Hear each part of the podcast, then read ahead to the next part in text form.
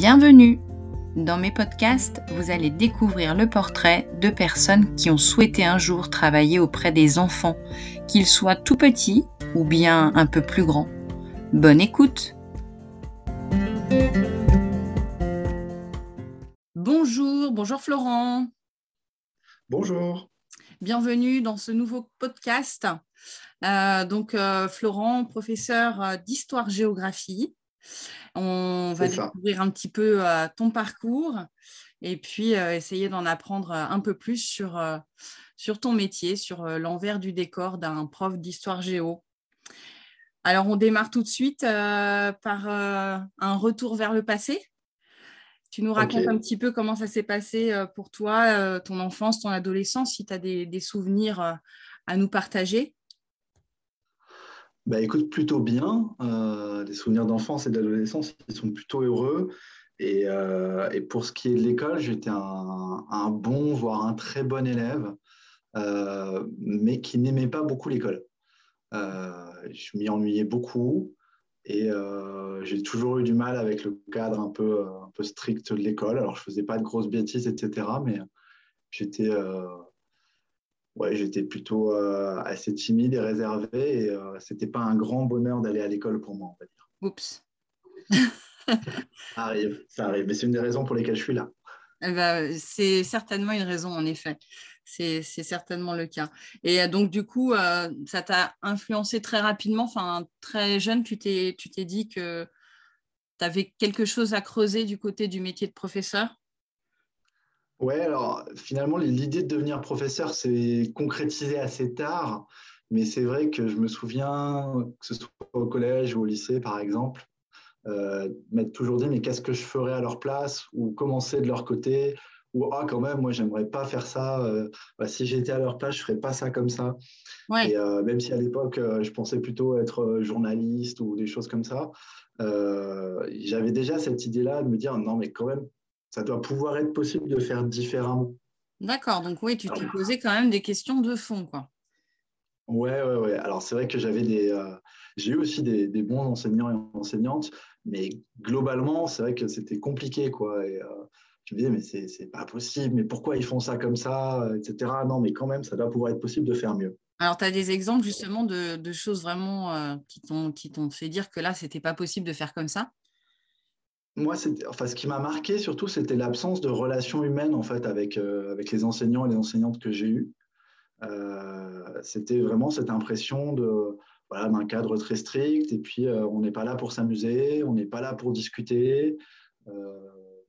c'était un, peu ces choses-là, les, les, contrôles surprises, le manque de transparence, tout ça, ça, ça, me mettait un peu hors de moi. Je me disais, mais c'est pas possible comment on nous considère? D'accord, donc plus dans la relation. Ouais, c'était vraiment cette, impression de distance entre, le, entre moi et le système scolaire. quoi. D'accord. Et, euh, voilà. et tu as des professeurs d'histoire-géographie qui t'ont marqué justement euh, en bien ou en mal hein? On ne donnera pas les noms si c'est en mal. Non, non.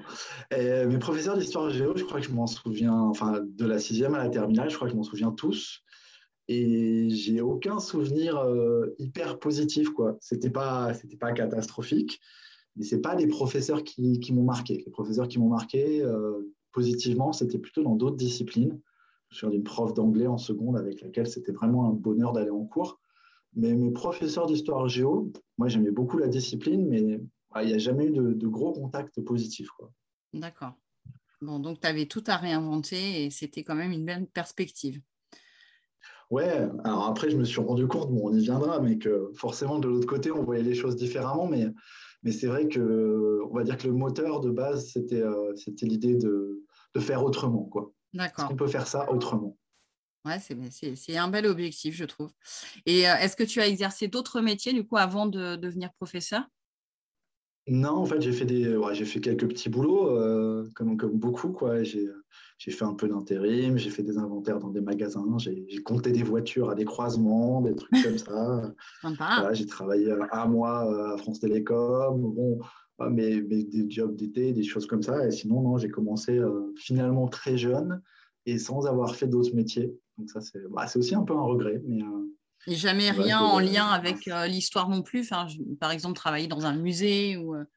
Non, hormis donner des, cours particuliers euh, avant même de commencer à être prof, sinon, euh, sinon rien de particulier. Et, voilà, j'ai commencé, bah, finalement, j'étais très jeune encore, quoi. j'avais 23 ans. Je ne me sentais pas très jeune à l'époque, mais si, si, maintenant, je me dis que c'était très jeune. Ouais.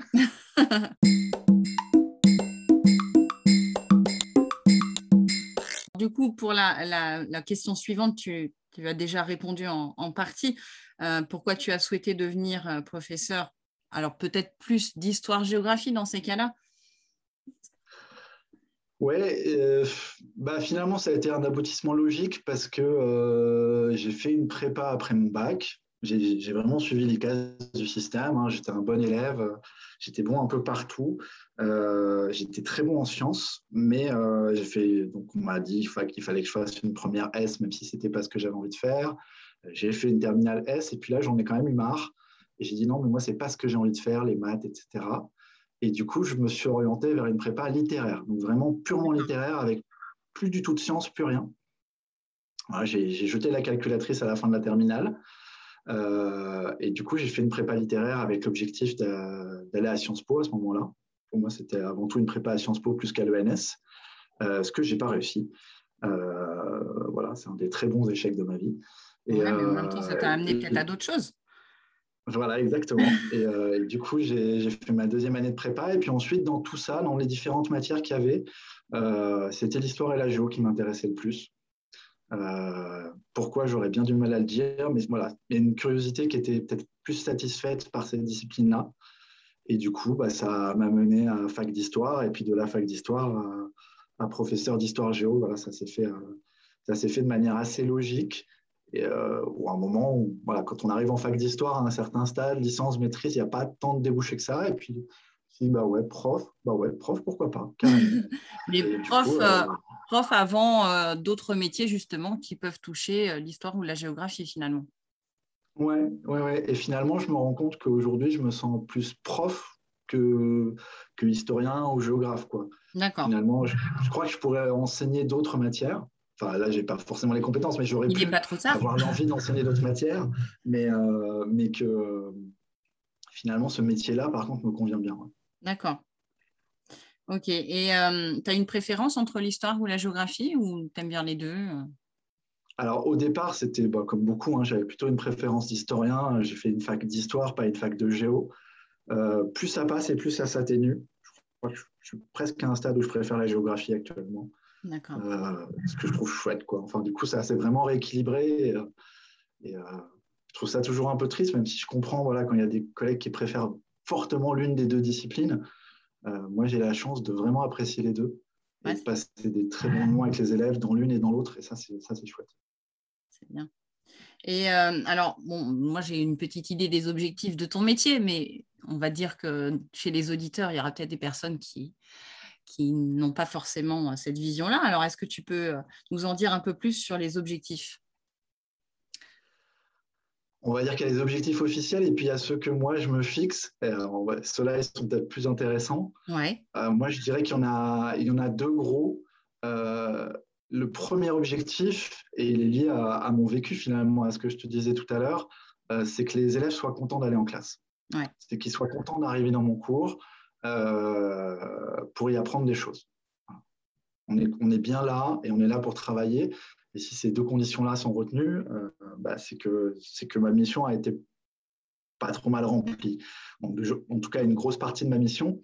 Et puis plus largement, l'objectif de la discipline, moi, si j'arrive à, à ce qui s'initie un peu à la complexité du monde, qui comprennent que les choses sont parfois plus complexes, plus nuancées, plus grises, euh, ça me va très bien aussi. C'est une forme d'ouverture à l'autre et ouverture à une forme de nuance, de complexité, comprendre d'autres points de vue. Et je trouve que c'est un des gros apports de l'histoire, mais aussi de la géographie, de pouvoir euh, voilà, se mettre à, la place de différents acteurs, essayer de comprendre ce qui a pu se passer, euh, essayer parfois d'en tirer des enseignements, même si ce n'est pas simple, mais en tout cas d'en ressortir en se disant, OK, c'est plus compliqué, et euh, il faut que je creuse un sujet avant de pouvoir me prononcer dessus, il faut que j'apprenne des choses pour, euh, pour pouvoir avoir un avis. Oui, et puis de comprendre ce qui se passe aujourd'hui aussi en ayant connaissance du passé, c'est important. Voilà, c'est l'objectif. Ouais. Et euh, toi, tu exerces en collège ou lycée? Alors moi j'exerce en lycée à Bondy, donc dans plein milieu de la Seine-Saint-Denis. Euh, ça fait, euh, ça fait, c'est ma 13e année à Bondy. Donc, rien, ça commence à faire un moment. Et j'ai enseigné avant dans le Val-de-Marne, à Champigny-sur-Marne, et puis dans le 77, en Seine-et-Marne, à, à Nangy et à Melun. Toujours en lycée Et, alors j'ai fait un petit bout de collège. À Nangy, j'ai fait du collège aussi, mais j'ai fait 95% de lycée, on va dire. D'accord. Et qu'est-ce que tu préfères justement dans le lycée que tu n'as pas dans le collège? Ou alors est-ce que c'est par euh, dépit, peut-être? Je ne sais pas. C'est un vrai euh, choix, le lycée? Non, c'est un vrai choix dans le sens où effectivement, le peu que j'ai fait en collège ne m'a pas convaincu. Et, euh, mais peut-être parce que je n'étais pas encore assez formé pour, tout simplement. Mhm. Mais disons que voilà, je sais qu'au lycée, j'aime bien ça. je trouve ça vraiment intéressant parce qu'on a des jeunes adultes. Oui. C'est-à-dire que j'ai des élèves qui sont vraiment dans une espèce de transition où euh, on n'est plus là pour travailler euh, parce que papa et maman ont dit qu'il fallait travailler et que l'institution le dit, mais on est en train d'essayer de se construire un parcours, un appétit pour la vie. Euh, et voilà, c'est un âge que je trouve extrêmement intéressant et dans lequel je trouve qu'on arrive justement à avoir des relations humaines intéressantes et à pouvoir vraiment être dans un rôle où on accompagne les élèves, on les guide vers quelque chose. Ouais. Et, donc voilà, c'est quelque chose que j'aime beaucoup, c'est vrai. Euh, je me sens bien avec ces élèves-là de, 16 à 18 ans. Euh, ça, ça passe. Oui, mais après, bah voilà, c'est des choix aussi. Euh, on a une sensibilité par rapport aux âges. C'est bien qu'on ne soit pas tous tournés vers le même âge parce que sinon, ça serait plus possible. non, mais du coup, j'ai un respect fou pour les profs de collège parce que moi aussi. je l'ai fait, j'étais pas très bon et, et je me dis waouh. Franchement, c'est un truc qui, qui m'impressionne. Ouais, c'est vrai que c'est un. Je dirais que c'est un monde un peu à part, le, collège, avec un âge euh, qui est compliqué, quoi. Enfin, des enfants qui se cherchent. Euh, ouais, je. Encore Voilà, c'est vrai qu'avec ma compagne, on se dit souvent, on ne connaît pas beaucoup de gens qui ont un bon souvenir du collège. En tant qu'élève, c'est dur, quoi. C'est un âge où on se cherche, c'est un âge qui n'est pas facile, quand même. C'est ça. Et alors, euh, bah, du coup, peut-être que tu accompagnes aussi quelques élèves qui ont envie de devenir comme toi un jour professeur euh, d'histoire. Et euh, qu'est-ce que tu leur conseilles de, suivre comme parcours actuellement? C'est une bonne question. Je ne suis pas sûr de leur conseiller un parcours en particulier. Euh, ce que je conseille aux élèves, généralement, c'est d'aller vers quelque chose dont ils ont envie. Quoi. Ils se disent, tiens, si je suis dans cette formation, me lever le matin, j'aurai envie d'aller en cours. Et euh, que ce soit euh, voilà, pour des élèves typiquement qui seraient intéressés par l'histoire ou la géo, ça peut être une fac d'histoire, une fac de géo. Il y a des élèves qui sont tout à fait mûrs pour ça, qui ont l'autonomie et ils vont s'y éclater.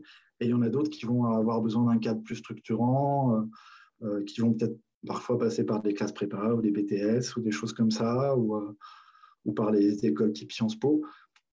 Voilà, il n'y a pas de parcours fixe pour moi et je pense que de moins en moins quoi, dans l'orientation mais euh, arriver à être quelque part où ils se sentent bien, c'est important. Après, il y a tant de passerelles, en fait. Une fois qu'on est motivé, qu'on sait ce qu'on veut faire, euh, il y a quand même beaucoup de possibilités de s'orienter dans la bonne direction, je pense, mais, euh, c'est vraiment ça qu'il faut trouver à la base. Quoi.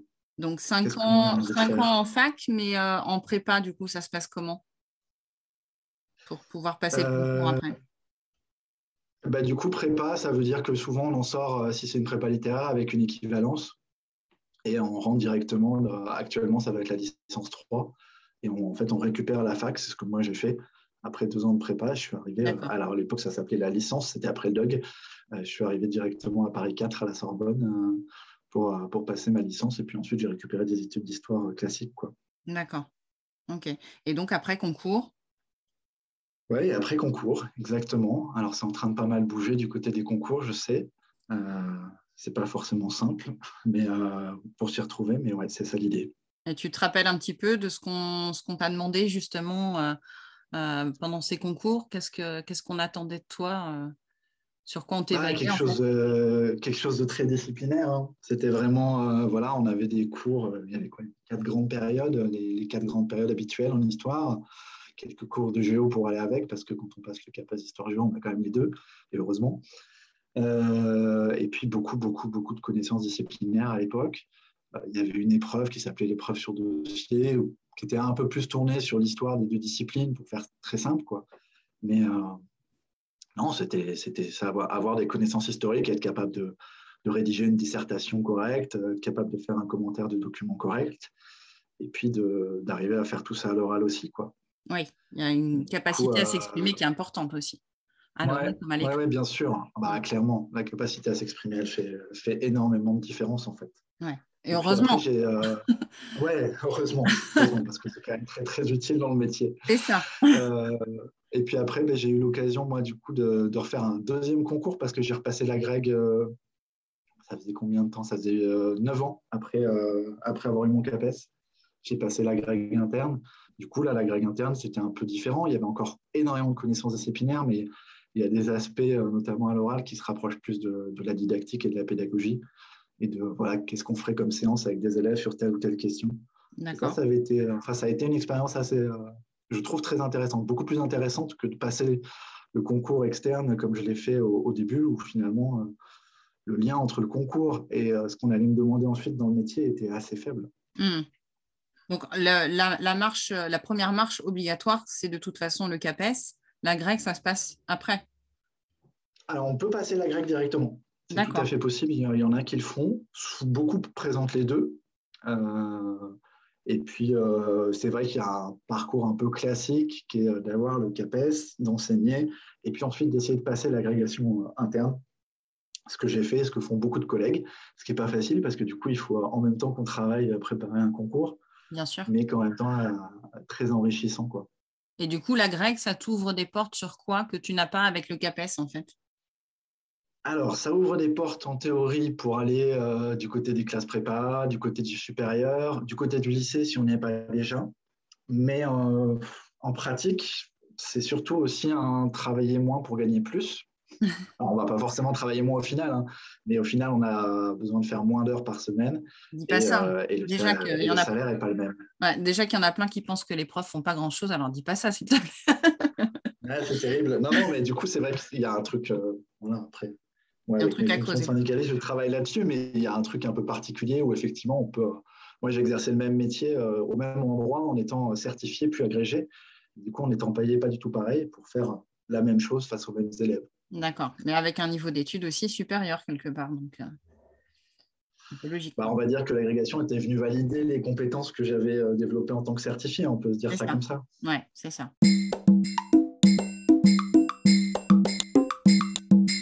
Est-ce que euh, tu as rencontré quand même des difficultés, j'imagine, ou au contraire des moments où tu t'es dit ah super, là ça marche vraiment bien ce que j'ai fait? Est-ce que tu peux nous, raconter euh, ces difficultés et ces réussites dans ton métier? Ouais, bah, les difficultés, ça a vraiment été euh, pour moi la deuxième année. Euh, la deuxième année, l'année néo-titulaire, euh, parce qu'après le stage, où voilà, on est quand même bien, bien entouré, parfois presque trop encadré, en tout cas, moi, c'était l'impression que j'avais. On se retrouve plongé dans le grand bain avec une tonne de travail, parce que tout est à faire. Hmm. Et puis, bah, sur les postes les plus, les plus compliqués, ce dont personne ne veut, donc c'est c'est soit des établissements difficiles, soit, soit très loin. Alors moi, j'avais tiré la carte très loin. Coup, je me suis retrouvé loin en Seine-et-Marne alors que j'habitais à Paris. Euh, j'ai eu euh, jusqu'à deux heures aller, deux heures retour de transport hmm. pour aller euh, voir des classes qui étaient des classes dont, personne ne voulait avec des classes de, de lycée pro, y compris, dans, un, voilà, dans un BEP à l'époque qui était un peu le sol à la ronde, où les élèves me disaient bah, en fait, on m'avait dit que si j'étais pas ça, je me retrouvais dans ce BEP et, et m'y voilà. Quoi. Et gagné. Super. du coup, euh, là, c'était costaud, c'était compliqué. finalement, ce n'est pas les classes de BEP et de Bac Pro qui ont été le plus difficiles, c'est qu'en même temps, j'avais des classes de collège aussi.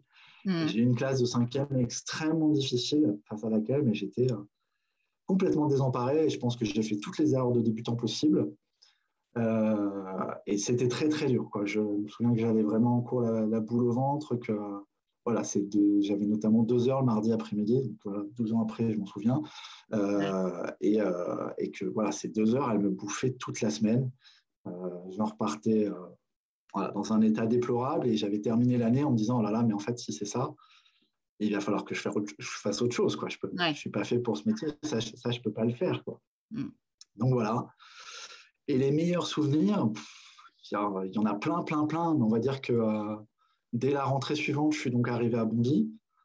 et dans un établissement qui était très branché autour d'expérimentation, alors qui était en lien avec Sciences Po, mais on faisait plein de projets pour les élèves. Voilà, c'est une expérimentation qui a toute une histoire, mais je me suis retrouvé plongé là-dedans et, et tout d'un coup, ça a pris, ça s'est bien passé avec les classes. J'ai fait plein de projets interdisciplinaires où voilà, j'étais en cours avec souvent un ou deux autres collègues. Et, et ah, c'est motivant. On a mené, voilà, on a mené des grands projets. On a, on a, fini par partir au Sénégal avec une classe avec laquelle on travaillait sur l'immigration. Donc, ah, il y avait des choses qui, avaient, qui faisaient totalement sens là-dedans.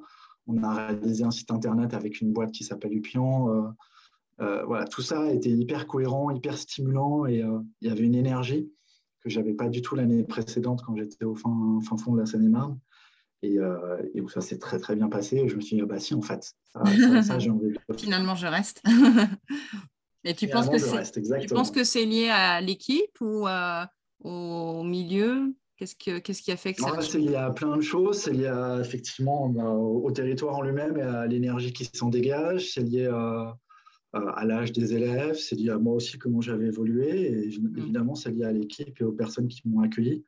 Euh, voilà, tout d'un coup. Euh, et ça m'a permis de voir qu'en fait, la même personne faisant le même métier, mais dans deux environnements totalement différents, bah, pouvaient avoir des, euh, des, retours, des ressentis euh, et des réussites diamétralement opposées. Quoi. Ouais, bah, c'est-à-dire qu'en plus, la fatigue n'aide pas quand il y a de la distance. Euh, bon, ça t'achève un peu plus, quoi.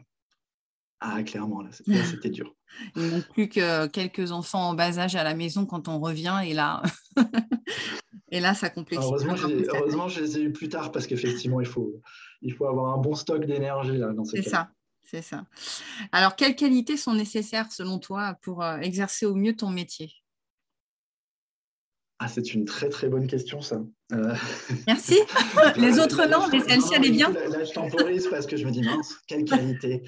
Euh, la première chose que je dirais, c'est qu'il faut être capable de faire, de faire attention à l'autre. Et en l'occurrence, là, de faire attention aux élèves, de, de se mettre à leur place, d'essayer de voir d'essayer de. Il y a une forme de ressenti, quoi. Arriver à sentir une classe. Où est-ce qu'ils en sont? Qu'est-ce qu'ils peuvent faire? Etc. Euh, je dirais que c'est le plus important parce que du coup, si on est ouvert et qu'on est euh, attentif aux autres euh, et, aux élèves en l'occurrence en particulier, on va pouvoir sentir voilà, les, différents éléments et ce sur quoi on peut jouer. ensuite, je pense qu'il faut une dose de confiance en soi en fait, ce qui n'est pas évident. Euh, mais il faut une dose de confiance en soi. En fait, moi, ça s'est mieux passé à partir du moment où si j'étais mieux dans mon métier. C'est-à-dire que c'est une espèce de cercle vertueux. Euh, plus on se sent bien dans son métier et, euh, et plus les élèves vont sentir, en fait. C'est vraiment un truc comme ça, j'en suis persuadé, là, après 15 ans d'enseignement. Et quand les élèves sentent que vous êtes bien, mais ils se sentent bien avec vous. Et, donc, ils vont pouvoir vous suivre. Et puis après, bah, c'est la rigueur, c'est l'organisation, c'est les connaissances. Voilà, être toujours à l'affût pour continuer à se former, continuer à apprendre des choses et, euh, et puis cette envie de transmettre. Mmh. Bah oui, c'est quand même l'essentiel hein, du métier. C'est la base. C'est la base, mais finalement, si on n'est si pas bien dans sa peau et dans son métier, on, a beau être passionné par sa discipline, je pense que ça, ça, ça, peut être très compliqué. Ouais, puis voilà, il faut que je pense que c'est pas inné, quoi. Enfin, tout le monde n'est pas amené à transmettre euh, à quelqu'un. Donc, euh, bon, ça s'apprend aussi, hein, heureusement, mais, mais pas que. Il y a quand même quelque chose, je pense, euh, à l'origine qui doit être présent. Quoi. Oui, je pense qu'il y a, il y a heureusement plein de choses qui s'apprennent, euh, heureusement, mais il y, a, il y, a, une bonne part de qui on est, en fait. Mmh. On ne peut pas tricher. On peut pas tricher. C'est vrai que moi, voilà, ça m'est arrivé souvent d'être en position de donner des conseils à des jeunes collègues ou d'essayer de, répondre à leurs questions. Quoi. Et, moi, je dis souvent qu'il faut trouver quel prof on a envie d'être soi, quoi. Mm. Parce que euh, des conseils, fais ci, fais ça, non, il faut pas sourire, si, il faut sourire, etc. c'est impossible, en fait. Chacun va, trouver euh, sa façon d'être. Moi, je me souviens qu'une fois, j'ai été tuteur d'une stagiaire. Et euh, je suis arrivé dans ses cours et j'ai complètement halluciné parce que c'était tellement à l'opposé de ce que moi je faisais en termes de rapport aux élèves, etc. Mais elle faisait ça bien ça se passait bien avec ses classes. Et du coup, elle n'était pas du tout la, prof que, moi je suis, par exemple.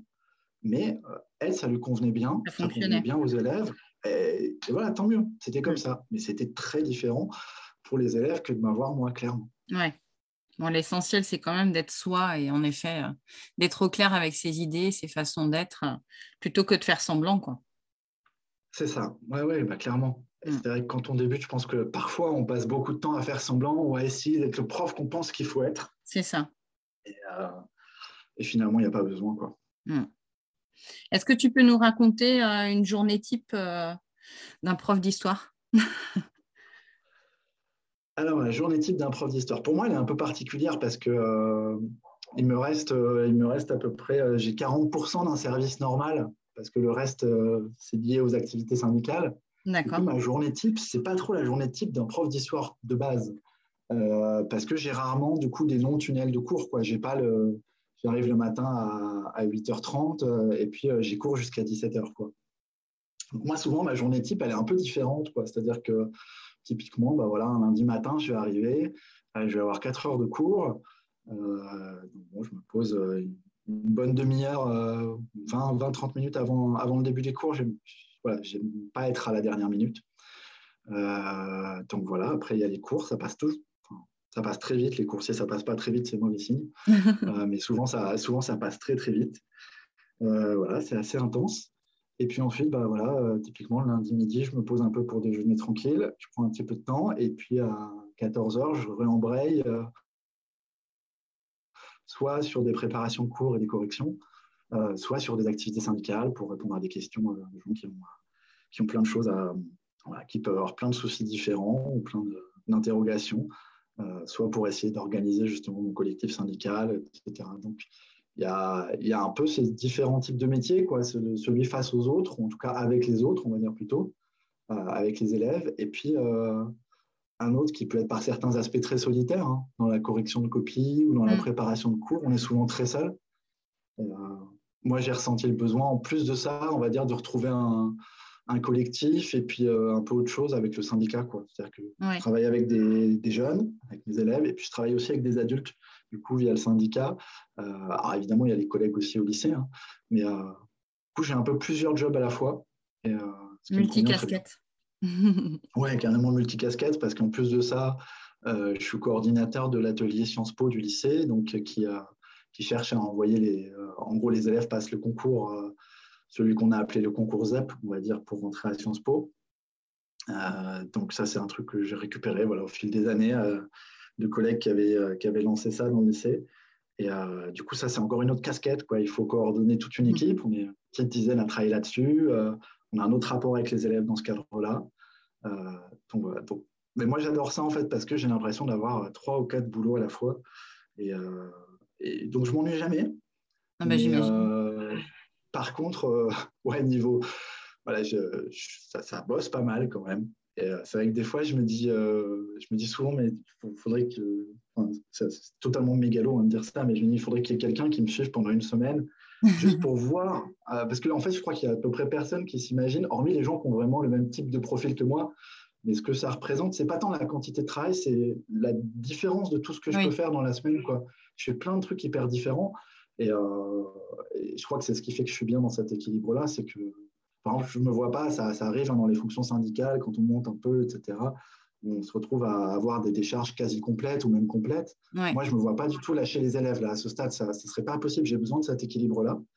Mais, euh, mais du coup, je fais plein, plein de choses différentes. Ouais, c'est très varié. Ouais. Je m'éclate, en fait. Mais, bah, euh, du coup, c'est vrai que les gens n'ont pas, n'ont pas idée de, voilà, de, à quel point ça part dans tous les sens. Parfois, ouais, le téléphone, euh, voilà, il peut sonne beaucoup, beaucoup, beaucoup dans la journée. Mais, euh, bon, j'ai eu de la chance, alors. Du coup, j'ai eu de la chance d'avoir un petit créneau pour l'interview. ouais, bah, quand même, on trouve du temps. Et puis, de toute façon, il y a l'équilibre personnel parce que, voilà, il y, a, deux enfants à la maison. Donc, ça, ça met un gros stop. Et puis, on se dit, bah, j'ai fait aussi ce métier de prof en disant que peut-être euh, j'aurais du temps pour moi. En tout cas, je ne voulais pas être euh, inspiré dans un travail où, euh, où vraiment la vie professionnelle qui vous bouffe totalement à 70 heures par semaine, etc. Mmh. J'ai vu mon père devenir cadre supérieur et je me suis dit, je ne veux surtout pas ça. Euh, donc, je voulais avoir du temps pour mes enfants aussi. Bon, mm. en fait, hein, comme beaucoup de gens qui ont fait l'enseignement pour avoir du temps, on se rend compte qu'on en a beaucoup moins que ce qu'on pensait. C'est ça. Euh, je crois qu'on est beaucoup dans cette situation-là à dire non, mais en fait, voilà. Mais, euh, mais clairement, j'essaie aussi de trouver du temps pour pouvoir bien m'occuper de mes, filles. Et, ça, c'est hyper important. Donc, voilà, on équilibre tout ça. C'est un rythme assez fou. mais en même temps, c'est hyper stimulant. Ouais, puis pour être bien dans sa peau, je pense que justement, il faut trouver ces petites doses de bien-être. voilà. Après, chacun voit midi à sa porte, comme on dit. Hein. Il y en a pour qui le métier seul suffira, et puis il y en a d'autres qui se mettront peut-être à faire des podcasts un jour, ce genre de truc. Quoi. et du coup, sur, sur une journée de prof uniquement, tu peux être amené à avoir combien de classes dans le maximum que tu aies fait? Mmh. Euh, le maximum que j'ai fait, j'ai dû avoir des. Euh, quand j'étais nos titulaires, j'ai dû avoir des journées à 5 ou 6 classes. Je ne sais pas si je suis monté jusqu'à 6. 5, c'est sûr, par exemple. D'accord, de niveau. J'ai eu des journées à 8 heures de cours. Quoi. Ouais. Mais, euh, voilà. de niveaux différents. 14, 18. Et avec ouais, pas mal de niveaux différents. Ouais, quand j'étais à Angers, j'avais des cinquièmes, des secondes, des secondes BEP, des terminales bac pro, des premières bac pro. Il y avait tout ça qui se baladait. Donc, c'était assez sport, ah on va dire. une, fois, une fois arrivé au lycée, c'était quand même. Euh, enfin, une fois arrivé à Bondy, euh, ça a quand même été plus souple. Mais, au début, ouais, j'avais pas mal de. Quand j'avais moins de décharges syndicales, j'avais pas mal de niveaux différents. Et puis, on va avoir des séries. À l'époque, les séries étaient différentes. Puis, il y a les filières, il y a les classes technologiques, etc. Donc, ouais, plein, plein de choses différentes. Le niveau aussi différent d'élèves. Ça, c'est chouette. Ouais, bah oui, c'est ce qui fait la richesse de la classe. C'est ça. Alors, qu'est-ce que ce métier t'a amené à faire euh, sans que tu puisses t'y attendre? Alors, sachant que tu nous as parlé euh, du côté syndicat, il y a peut-être d'autres choses aussi que, que tu as fait. Et... Oui, alors j'essaie de réfléchir là je me dis, oh là là, j'aurais dû préparer une réponse à cette question en fait. Bah, bravo. Ça me, demande de, ça me demande de fouiller dans ma mémoire. Euh j'ai fait non mais je me suis retrouvé dans tellement de situations assez improbables euh, ça va de effectivement se retrouver à, visiter l'Assemblée nationale avec les élèves ou euh, à, une époque à l'atelier Sciences Po on avait mis en place un tutorat avec des, conseillers du président de l'Assemblée nationale. Donc on travaillait à l'époque c'était Claude Bartolone qui était du 93 qui était le député de la circonscription. Et du coup on travaillait comme ça euh, c'était voilà, c'était assez assez dingue, mais ça va de, effectivement du côté syndical de se retrouver dans des réunions. Euh, voilà, euh, typiquement, moi, je, m'occupais pas mal des réunions à la, du côté de la région Île-de-France pour les lycées, donc euh, ça peut être avec Jean-Paul Duchon ou Valérie Pécresse ou, Audrey Pulvar dans le cadre de la dernière campagne qui pose des questions aux syndicats. ça peut.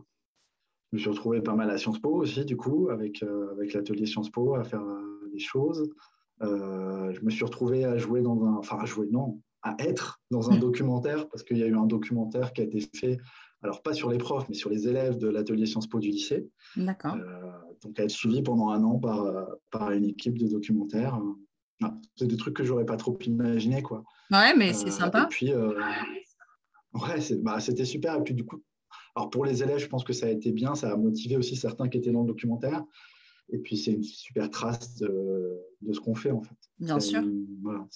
parce que beaucoup de gens n'ont aucune idée de ce qu'on fait, de ce qui se passe. De, voilà, moi, quand je dis que je travaille à Bondy, la, la première réaction classique, c'est le ah, ça va, c'est pas trop dur. Et euh, bah, moi, ça fait 13 ans que c'est pas trop dur, en fait, que c'est bien. En fait. moi, mes élèves, ils travaillent dans mon cours, et ils sont là, ils sont, et puis ils sont, ils sont super, nos élèves, en fait. tu n'es pas pied poing voilà, pas du tout. un vrai choix. Euh, et du coup, euh, qu'on puisse voir nos élèves au travail, dans toute leur richesse, dans toute leur beauté. Euh, c'est vrai que par exemple, ce documentaire, il s'appelle, il s'appelle Pourquoi pas moi? Et il était, voilà, ça c'est typiquement quelque chose. je me serais pas, j'aurais pas pensé ça en début de carrière, me retrouver là-dedans. Et puis, bah, j'ai été avec mes élèves. j'ai fait quelques voyages quand même, surtout, surtout au début quand on avait encore les partenariats avec Sciences Po. J'ai été à, au Sénégal, donc j'étais à la Nouvelle-Orléans avec mes élèves, j'ai été euh, en Irlande. Ah, j'ai fait tout un voyage en Irlande avec mes élèves et euh, j'étais coincé dans un aéroport avec mes élèves en Irlande.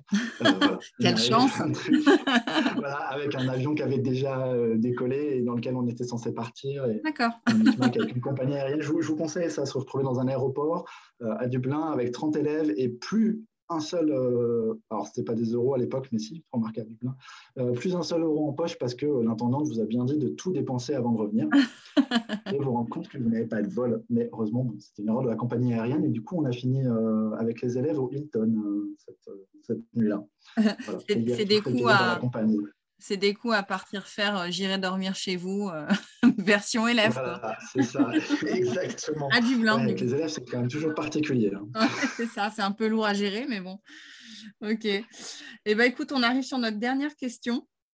Euh, est-ce que tu pourrais nous raconter ton pire souvenir ou ton meilleur souvenir de classe ou avec des élèves ou des collègues, je ne sais pas, de ta carrière?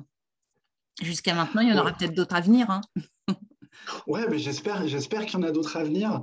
Alors ça, pour le coup, c'est une question que j'ai essayé de préparer, j'avais vu. Ah, c'est bien. Euh, et, ben non, parce qu'en fait, je n'ai pas du tout réussi à la préparer de manière satisfaisante.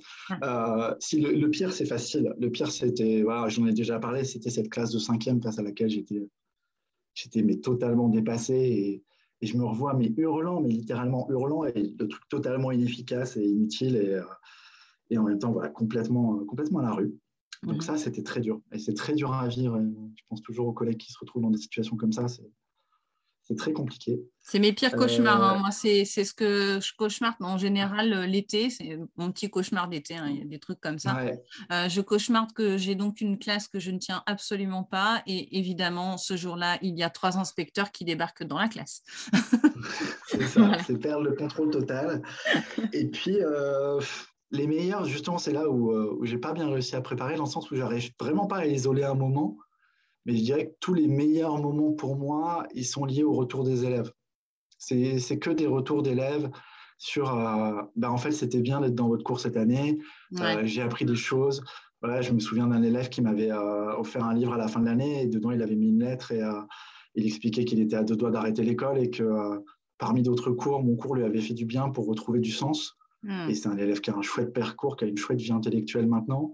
Euh, voilà. Et c'est ce genre de retour qui, euh, bah, qui, qui, aide à continuer. Et en plus, nos élèves étant, étant très chouettes euh, à Bondy, bah, c'est des retours qu'on a régulièrement. Et du hmm. coup, ça, il n'y a, y a, rien de plus précieux. des fois, je pense qu'ils se sentent un petit, peu, un petit peu bêtes, des fois, ou un peu gênés d'oser nous dire ça. Ou voilà, de, ça m'arrive d'arriver et puis il y a une boîte de chocolat dans le casier avec un petit mot euh, merci monsieur pour cette année, des choses comme ça. Et en fait, il n'y a rien de plus précieux que ça, quoi. De savoir que euh, ces élèves, bon, bah, déjà, ils ont fait du chemin intellectuellement, ils ont appris des choses, mais en plus, ils se sont sentis bien et c'est quelque chose dont ils vont se souvenir. Il y a, il y a toute la richesse du métier là-dedans, quoi. Ouais, c'est vrai. le meilleur souvenir, c'est toujours, toujours du côté des élèves. T'en as qui reviennent te voir de temps en temps? Ouais, ouais. En plus, on a cette chance, du coup, avec l'atelier Sciences Po, c'est que tous ceux qui sont passés par l'atelier savent que quand ils veulent, le jeudi de 17h à 19h, ils peuvent venir chaque semaine. Hmm. Donc chaque semaine, il y en a qui viennent, et des fois, il y en a qui viennent toutes les semaines, puis il y en a d'autres qu'on n'a pas vus depuis 5 ans, parfois depuis 10 ans. Hmm. J'ai retrouvé des élèves, voilà, ça faisait 10 ans que je ne les avais pas vus. Tu fais quoi? Tu deviens quoi maintenant? Et ils viennent donner un coup de main aux nouveaux élèves. il y a une espèce de communauté comme ça. Et euh, ça, c'est inestimable, en fait, de pouvoir suivre ces élèves, de voir euh, grandir, de les revoir en tant qu'adultes. Euh, c'est génial, quoi. On a l'impression d'avoir participer hein, avec d'autres, hein, parce que ah, c'est pas une impression, hein. mais à, semer des graines et que voilà, ça, ça a poussé quoi. Ouais. Donc ça c'est génial. c'est plaisant. Tout d'un coup le métier il fait sens. Exactement, exactement. Bah, écoute Florent, je te remercie énormément pour euh, ce partage de vie. Eh ben, de rien. Merci à toi pour cette proposition et ces, ces, questions très intéressantes. Du coup, ça permet de, de réfléchir un peu à tout ça. Bah oui, ça permet de se poser et de voir un peu euh, où on en est, ce qu'on a vécu, et puis euh, de continuer à avancer en étant serein aussi, parce que je pense qu'il y a plein de belles choses euh, à venir pour toi encore. je sais qu'on peut te retrouver sur Twitter. Oui. Voilà, donc je mettrai ton lien dans le descriptif. Est-ce qu'il y a d'autres endroits où on peut te retrouver? On peut me retrouver. Non, essentiellement, effectivement, j'ai juste un, compte Twitter bon, que j'alimente beaucoup trop et je passe beaucoup de temps sur Twitter. mais euh, non, sinon, hormis au lycée Jean-Renoir de Bondy et, dans mon syndicat, mais ça, c'est une autre histoire. Euh, voilà, c'est d'autres fonctions encore. Euh, c'est déjà pas mal, en fait. Ok. Eh ben, écoute, je te remercie encore. Et puis, ben, je t'en prie. À très bientôt sur les réseaux, alors. Ça marche. À bientôt. Cet épisode est à présent terminé. S'il vous a plu, n'hésitez pas à en parler sur les réseaux autour de vous. Et retrouvez-moi prochainement pour un nouvel épisode.